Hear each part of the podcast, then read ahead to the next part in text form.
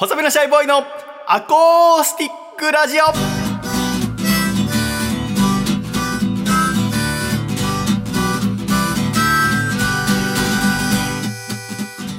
シャイ皆様ご無沙汰しております。細身のシャイボーイ佐藤孝義です。細身のシャイボーイのアコースティックラジオ。この番組は全国名字ランキングトップの細身のシャイボーイとランキング1万4000位くらいの笠倉の二人でお届けする名字デコボコラジオです。よろしくお願いいたします。よろしくお願いいたします。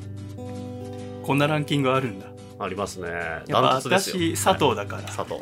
トップで。はい。結構私が子供の頃は鈴木に抜かれた時期もあったんだよ。佐藤鈴木のツートップで、はい。今佐藤がぐっと前に出たんですよね。ここ10年前ぐらいからかな、うんうんうん。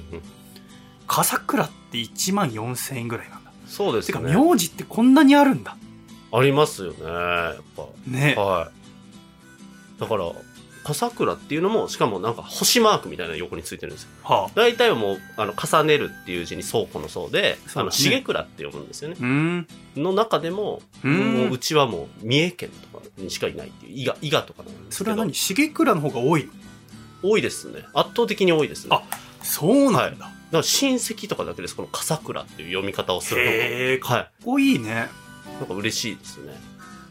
私はだから佐藤だからもう一回呼ばれたぐらいじゃ振り向かないもん病院とかで。あああそうですよね。確かに、うん。そういうシチュエーションでだってありますもんね、あただ先週君の妹の結婚式の話したけど、はあのうちの妹もこの間結婚して名字が佐藤からなんだかねシカポンみたいな。いやいやいやいやえ？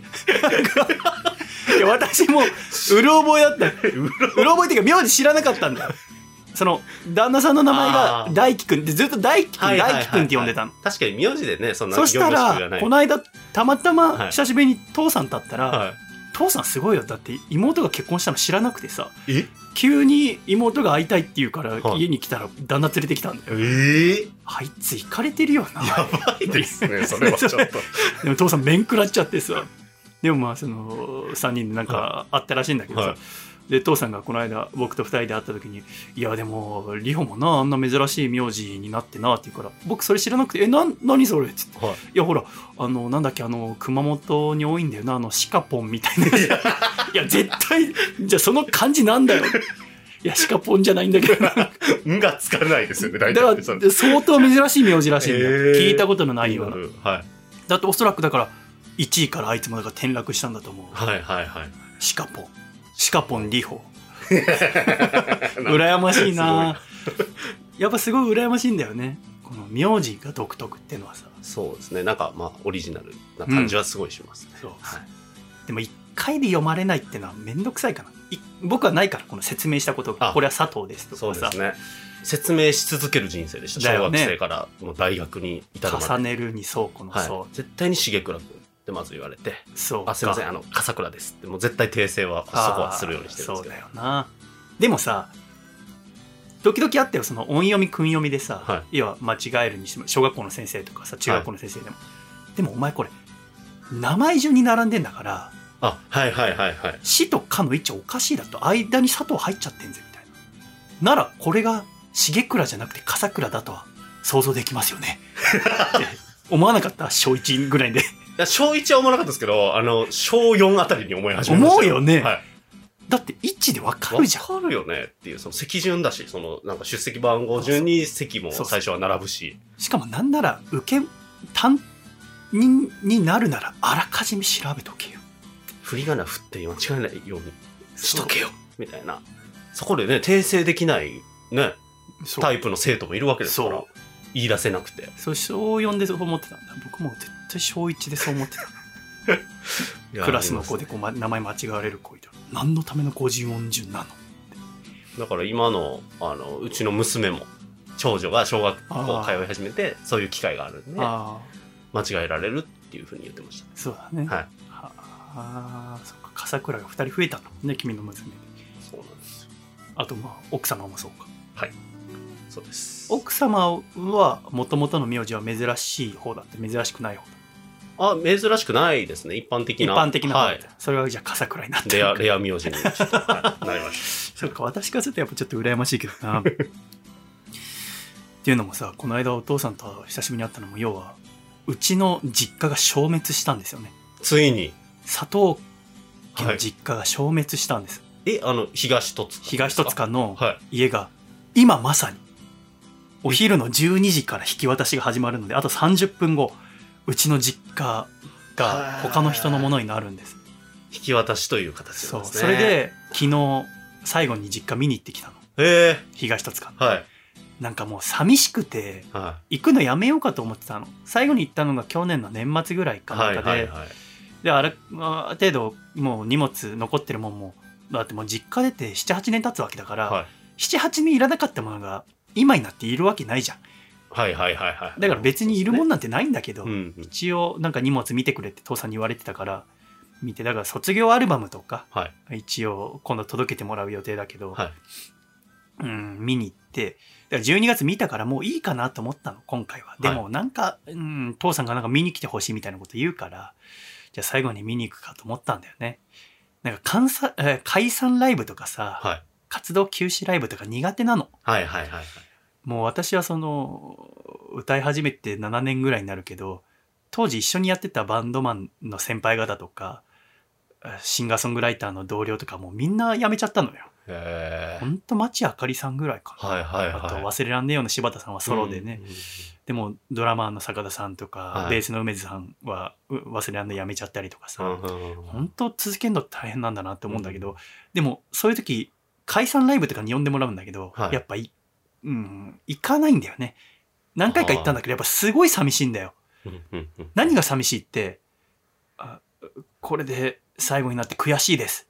みたいなことを言うバンドはいないの。なるほど。すごいスッキリした顔してんだよ。はいはいはい。つきものが落ちたように。今までありがとうございました。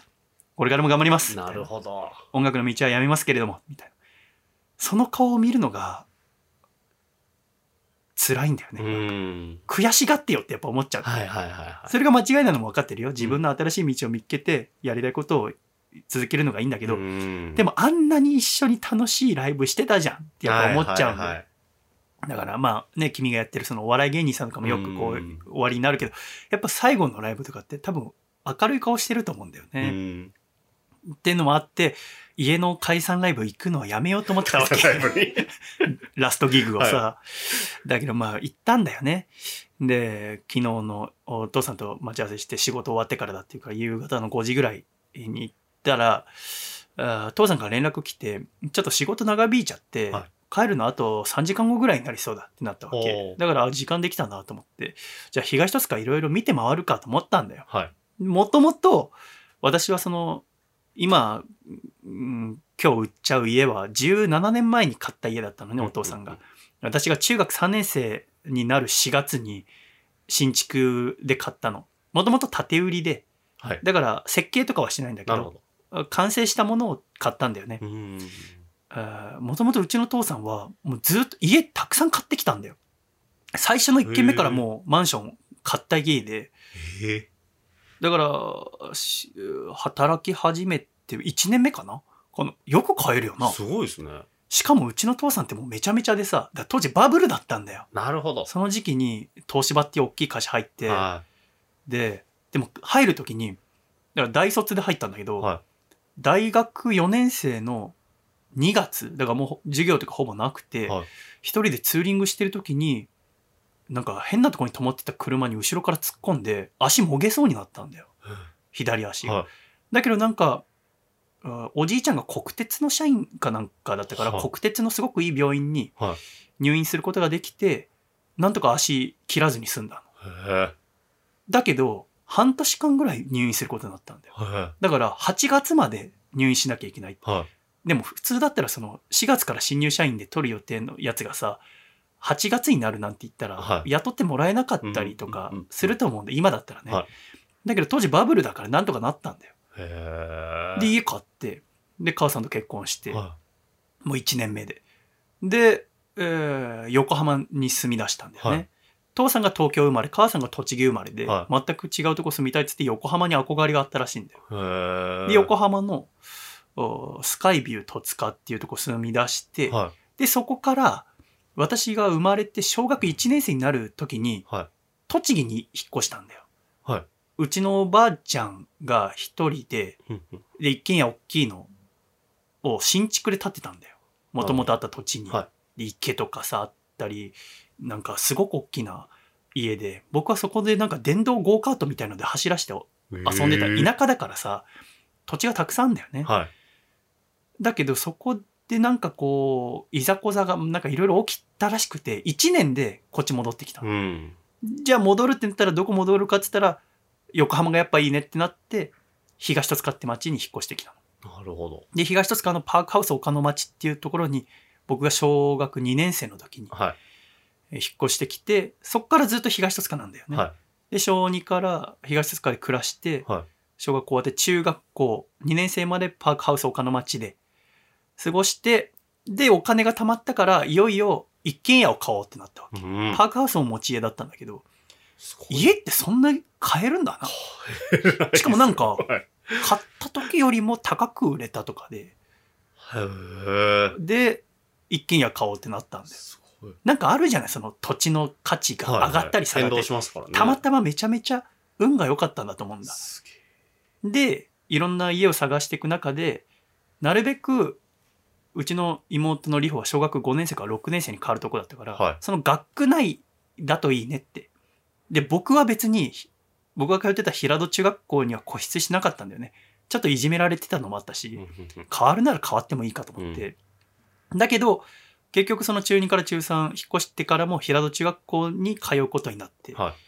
ああ、そうかと思って、でも嬉しくてさ、はい。なぜなら、新しい家は 4LDK だから自分の部屋ができるわけ。うんそれまで妹と一緒だったのに。はい。で、2階に上がったらさ、すごく見晴らしのいい、丘の上にあってさ、うちは。横浜って山だらけだから、うんで、その丘の上の出窓があるさうん、綺麗な部屋があるわけ。7畳の。うん。で、それともう一つ、隣の家の、窓はあるけど隣の家の壁しか見えない6畳の部屋が。はい。まあ、俺お兄ちゃんだから、その出窓の部屋になるだろうなと思ったら、母さんが、妹とじゃんけんしなさいって言うわけ。で、どっちの部屋にするか決めなさいって。ええ。いや、私3歳年上ですが、と思って。いや、そういうの関係ないから。リホと、最初話し合いなさいって言われて、そんな話し合いでまとまる相手じゃないよ、リホなんて。小6だし。で、結果、私が壁しか見えない方の部屋に。あなの、あの部屋あの部屋、私と君とがラジオ最初作って、あの部屋に、あの部屋に。リホは出窓のあるなんか、綺麗なそっちの部屋はね、僕は、あの、行ったこ見たこととないでしょもないですし。すごい綺麗なんだそうなんですねうん。窓が2つ、2面あってさ。一つは出窓でさ、いいな。そこになんかテディベアとか並べてさ、私はもう置く場所なんてないよ、熊を。ヘリしかないんだから、ちょいとして。ヘリ。そう。そこに、スター・ウォーズのボトルキャップとか並べてたんだけどさ。でも、その新しい家引っ越して、で、それが始業式の日で、うん。そこから1週間ぐらいして、席替えがあって、それで、え鈴木さんって女の子が隣の席かなんかなって、はい。えー初恋をしたんだよね。うん。で、好きになって、で、中学校変えなくてよかったと思って、うん。でも、全然仲良くなれないから、どうやったら仲良くなれっかなって考えた時に、おしゃべり上手ければ、うん。なんか仲良くなれると思ったんだよね。そのクラスのなんか人気者の子がすごくおしゃべりが楽しい子だったんだよ。はい運動ができて。ならば、こっちは運動はできないけど、せめておしゃべりならできんじゃねえかなと思った時に、ラジオ聞けばいいんじゃないかなと思ったわけ。うんで、ラジオ聞けばいいんだと思って、えー近くのダイエーの電化製品売り場で600円のポケットラジオを買ったんだよね。で、それでラジオ聞き始めたんだけど、家帰ったら、その、ポケットラジオでなかなか受信できないんだよ。はい山ん中だから、その、うまいことを FM にしても AM にしても聞けない時とかあって、うん。だから家の中でもいろいろ歩き回ってさ、ここなら聞ける、ここなら聞けない。でもやっぱり、えー感度が悪いってなって、お父さんのラジカセをもらって、で、AM ラジオ聞くにはループアンテナってのをつけるんだよね。はい。で、その大きなループアンテナを自分で作って、コイル何重にも巻いて、うんそれでやっと聞けるようにして、で、たくさんラジオを聞くようになって、もう朝起きたら、ラジオ、アラームがもうラジオになってるから、ラジカセの。で、ラジオで起きて、帰ってきたらラジオをずっと聞きながらノート取ってうんっていう生活をしたのが、その最初の1年間だったんだよね。で、そっからでも初恋うまくいかなくて高校生になって、でもラジオはずっと聞き続けて、その、東北の大きな地震があったりして、自分もラジオ作りたいと思った時に、あの家からやりたいって最初思ったんだよね。はいやっぱ、あそこはもうラジオ研究所なの、私にとって。はいはいはい。もうアンテナ置く場所からうんいろんなラジオひたすら聞いて、で好きな子を笑わせたいと思いながらうん作ってたあの感じをどうしてもあの実家で作りたいなと思ってかさちゃんと一緒に1年半ぐらいあそこはの変な家で作ってもうあの時点ではもう両親の仲悪くなってたんだけど、うん僕の予想だともう2016年ぐらいには売っちゃうと思ってたんだうよ、ん。だから早く撮んなきゃと思ってうん2014年からあそこに撮ってて、でそこから三軒茶屋引っ越したりしたらもうほぼ実家帰んなくなっちゃって、はで去年一昨年かな？離婚の調停と裁判が終わい。って、うんでそうするとやっぱ財産分与だなんだってなるとやっぱ家売らなきゃいけないってなるわけだよね、はで今回売ることになって今あと15分後ぐらいにい。はい。鍵を渡すってことになるらしいのなるほど。悲しくない？実家消滅って悲しいよ結構。そうですね。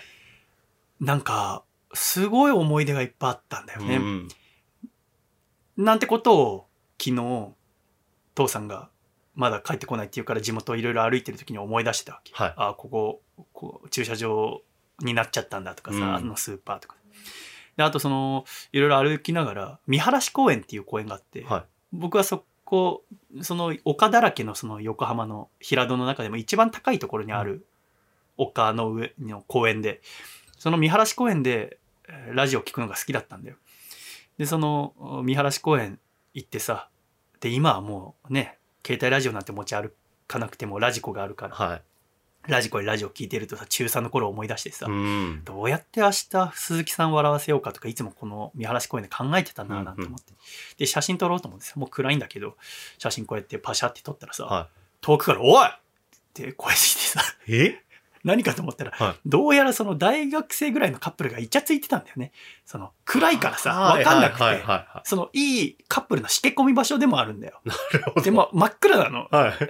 で、その、で、気づかなくて、こう、カシャってやった先のベンチにカップルがこう並んでイチャイチャしてたっぽいんだよね。はい。そりゃそうだよね。俺が盗撮したみたいにまあまあまあ、なっちゃうから。そうですよね。で、の、なんで写真撮ったん？とか言われて、うーわと思って。待て待て待て待て。違うんだって。あのね、あの、実家消滅すんの。明日。出だし強でねいな。つって。あの、久しぶりに来たい。で、なんならもう一生東戸塚に来ないかもしれないから写真撮ってたんだっつって。で、見てこれ写真、あの、今撮ったやつだけど、これ消すからっつって。写ってないけどね、君たちのことはっつって。え、君、何中、平中、え何年？生まれ？え、柳沢先生知ってる？みたいなさ。ごめんね、っつって。うん。じゃあ僕いなくなったからもう、あ好きなだけイチャイチャしてよ、っつって。しませんよなんて言われてさ。なんて嫌なおじさん。で、降りてってさ。で、あと、ずーっと気になってた、あの、家の近くにちっちゃな商店街があって、でも、はもうやってるお店ほぼない、クリーニング屋さんと、えー化粧品屋さんと、うん。ちっちゃな居酒屋、地元の人だけが来る。そのちっちゃな居酒屋っていうのは僕が引っ越した時からあった、うん。その時点でもう外古そうだったけど、そこはまだやってて、だからこの17年間ぐらい一回も行ったことなかった。入ってみようと思って。一人入って、いらっしゃいみたいな。あれ、お兄ちゃん初めてだね。いや、まあ、17年間店の前は通ってたんですけどね。はあ、みたいな。あ、なんで今日、じゃあ、それで初めて来てくれたの？いや、あの、明日実家消滅するんで、強いなやっぱりその出だし。で、ちょっとご飯食べて、あありがとうございました。また来ます。なんて嘘ついてさ。で、で、もうそろそろかなと思いつつ、セブンイレブン、その後、ちょっと入ってさ、はいなんか腹減ってさ、もうはい8時ぐらいになってたから、なんか食おうかなと思って、でも、この後また父さんと飯食うかなと思って食べなかったんだよ。でも、その時にコンビニの中にいた時に、父さんから、今駅着いたって。あと10分ぐらいで家着くよ。うんっていうメールが来たんだよ。で、それ確認して、あ、そっかと思って、なんか買うのをやめて、ポッケに携帯戻して、その、コンビニ出ようとしたら、呼び止められて、はいお兄さん会計終わってないものあるよね？って言われた。え？え？って思って、ポッケ見してって言われて、もうポッケには財布と携帯しかないわけ。あ、ごめんなさい、間違えましたって。いや、なんか盗んだと思われたんだよ。まあ僕が悪いっちゃ悪いよ。その店の中で携帯、でもそんくらいあるじゃない。もう全然ありますよ。あるよね行動として。はい。普段そういうこともしてなかったけど、はでもそう言われてさ、い。なんて気分にさせてくれるんですか？俺明日実家消滅するんすよ。つって。マジっすか？つって。うん。なんてことありながら、はい。まあ、父さん帰ってきてから実家行ってで一通り家の中さ全部あの GoPro でビデオ撮ってさ、え。で本当にまあその時初めてもう荷物が一切ないからああ、あのその内見に行った17年前のことを思い出してさ中学2年生の時のワクワクしたんで初めての一軒家。こここが僕の部屋で出窓の部屋見てさ、ね。まあそこは俺の部屋にはなんなかったんだけど、じゃんけんで負けたから。とか、いろんな思い出があるのがさ、一切の家具なくなって、ガランドでさ、で、それ、あ、寂しいなと、うん。ジーンときちゃってさ、でも父さんの前に泣くわけいかねえ。からさ、あ。で、そこで父さんとさ、そういえば、リホはシカポンになったんだよな。シカポン？違う、なんか人間じゃなくなったみたいな。シカポンっていう、その。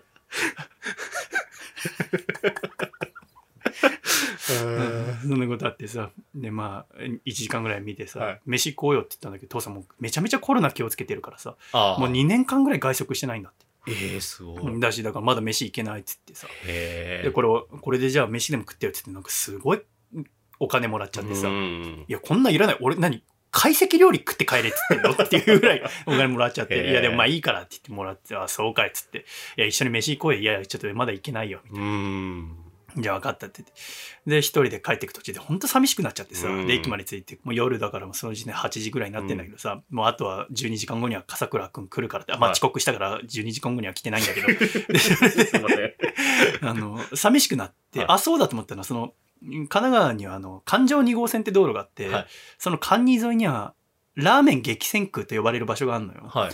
で、そこのラーメンのお店の一つを、僕の中学の同級生が継いでたんだよね。継いでたっていうか、そこで働いてたの。あの、お父さんが店長で、だかあ、なるほど、なるほど。ら僕が19歳とか大学生の時にそこ行ったことあったのよ。うん高校は違かったんだけど、だからその子は高校出て、店にで働くようになって、はいまだあるかなと思って。うん。もう10年以上会ってないけど、行ってみようと思ってそこ行ってみたらあったんだよ。ほうで、店入ったら同級生が働いててもう店長になってたの。おーっつって顔見たらやっぱ思い出してくれて、久しぶりっつって、元気にしてるかっつって、あで、どうしたのっつって、あいや、あの、あの、この間子供できてさ、みたいな。で、ラーメン屋もやってるけど、そこで夜はバーみたいな感じにもなって、いろいろ工夫してんだよな。やっぱり頑張ってるよねな。るほど。で、熱帯魚とかもいてさ、おしゃれた店でさ、で、じゃあラーメン食わしてよ、つってラーメン食ってさ、で、したら、あの、いいや、佐藤来てくれたんだよ、つってさ、わざわざ、あの、最近生まれたっていう子供連れてさ、1歳ぐらいかな、あのあ嫁さんも来てくれてさ、で、なんかそれもうっすら聞いてたの、その、高校の同級生と結婚したって話をね、うんもう結構早くに、あ、そうなんだ、でもすごいね、高校の同級生と結婚してなんてさ、ってあ、あの、そいつとは離婚して、あの、その後再婚してできた子、あれなんだっつって、あ、ごめん、みたいな。飲もうよ！なるなるなる。ってなってさ、あの、お店10人ぐらいいたんだけどさ、あの、皆さん、あの僕全部おごるんで、つって。その、お酒おごってさ、うえーいって。で、楽しく飲んでさ、で、今日なんで来てくれたの？いや、あの、明日実家消滅すっからさ、したら、うん。じゃあさ、佐藤家に乾杯っつってみんなで乾杯してさ、おーいいですね。楽しかったっつって。う、で、夜10時ぐらいにさ、うん。またねっつって、東戸塚の駅着いてさ、もう東戸塚来ること一生ないかもなと思って、うん電車乗り込んでさ、楽しい夜だったと思って、うん明日ラジオ頑張ろうと思ってさ、はい。ガタンゴトン、ガタンゴトンっつって、久しぶりにさ、酔っ払ってさ、は明日楽しい話できたらいいなと思って、い。はい。まさかあんなに笠倉の結婚式の話、悲惨な感じになると思わなかったな、とはその時は思ってないんだけど、はいなんか楽しい話聞けたらなと思って寝てさ、ガタンゴトンっつって、プシューっつって着いたなと思って見たら成田。成田？ええ エアポート成田っていう 横須賀線に。成田ってあの成田空港のですか？夜12時終点ない、終電ない。でも私はほら、あの、タクシーとか乗らないって決めてるからさ、はい。歩いて帰ったら何時間かなと思って調べたらさ、はい成田から、あの、門前仲町、14時間って出てきて、いやいや、カプセルホテル泊まってさ、したらもうお父さんにもらったお金全部なくなっちゃった。ごめんお父さん、ありがとう。ということで、また来週笑顔で、笑顔になる話じゃないよな、えーお会いしましょう。1、2、3、シャイ。さよなら。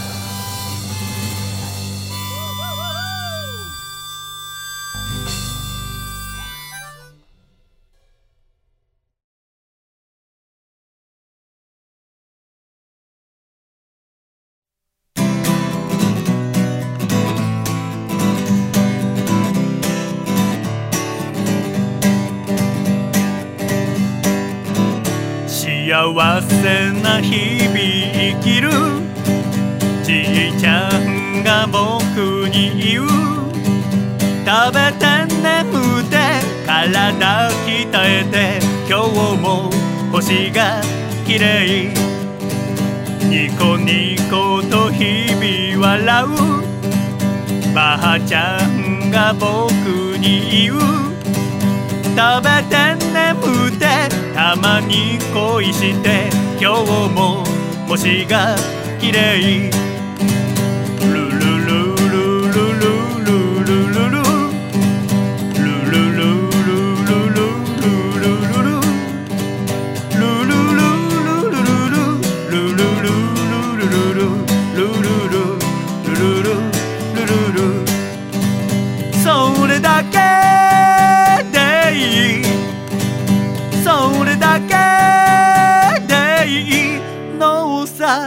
お別れの時迫る。忘れないよと誓う。食べて眠って体鍛えて今日も星が綺麗。幸せに日々生きる。私は今日も歌う。食べて眠ってたまに恋して今日も星が綺麗。今日も星が綺麗だ。